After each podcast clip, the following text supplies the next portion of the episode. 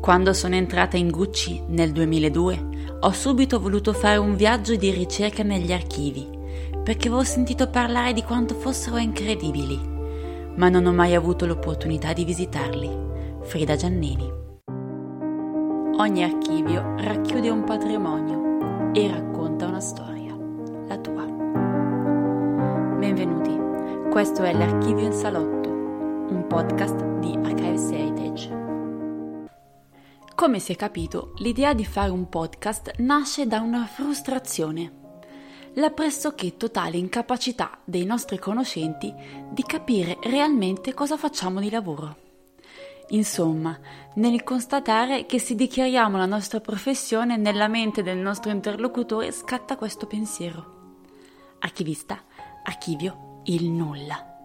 Sorridi, annuisci e si cambia discorso.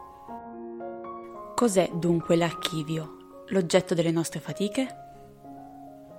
Una volta posta la domanda ai nostri amici, sono arrivate delle risposte che potremmo dividere in due categorie diverse. L'archivio come insieme di documenti e l'archivio come luogo di conservazione.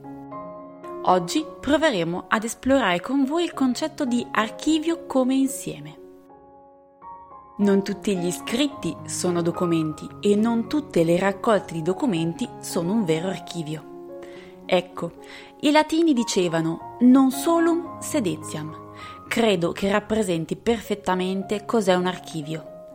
Non solo documenti, non solo files digitali, non solo fotografie, non solo libri, non solo carte ma per potersi definire tale, un insieme di documenti deve essere stato prodotto nell'ambito di un'attività svolta da qualcuno e deve anche avere un qualcosa in più che unisce tra loro i documenti fin dalla loro genesi, cioè un vincolo, una sorta di filo rosso. Questo filo rosso che li lega viene a formarsi indipendentemente dalla volontà del soggetto che costituisce un archivio ed è strettamente connesso alla natura e alle funzioni che vengono svolte dal soggetto produttore. Non basta quindi riunire dei documenti, anche autentici, per ottenere un archivio. Una raccolta di fatture o di fotografie oppure di cartoline o di corrispondenza non sono di per sé archivi, ma sono raccolte. E quando queste raccolte vengono create sottraendo i pezzi ritenuti più pregiati, spesso si danneggiano gli archivi di provenienza, perché togliamo la nostra lettera, cartolina, fotografia dal suo contesto originario. Molti di voi probabilmente conserveranno a casa la corrispondenza privata e romantica dei propri nonni. Ecco, provate a togliere la pagina che più vi piace dal pacco di lettere. Questa pagina rimarrà romantica, a tratti coinvolgente, ma non avrà più il valore che aveva con le altre sorelle vicine. È un po' orfana. Ha perso il suo contesto, lo scopo per cui si era formata. Voi avete tagliato il filo rosso che la legava con le altre. L'archivista è la persona che si occupa di mantenere vivo il legame tra i documenti o cerca di ricostruirlo durante una delle sue attività più qualificanti, quella del riordino. Ciò permette di mantenere la memoria e il valore intatti.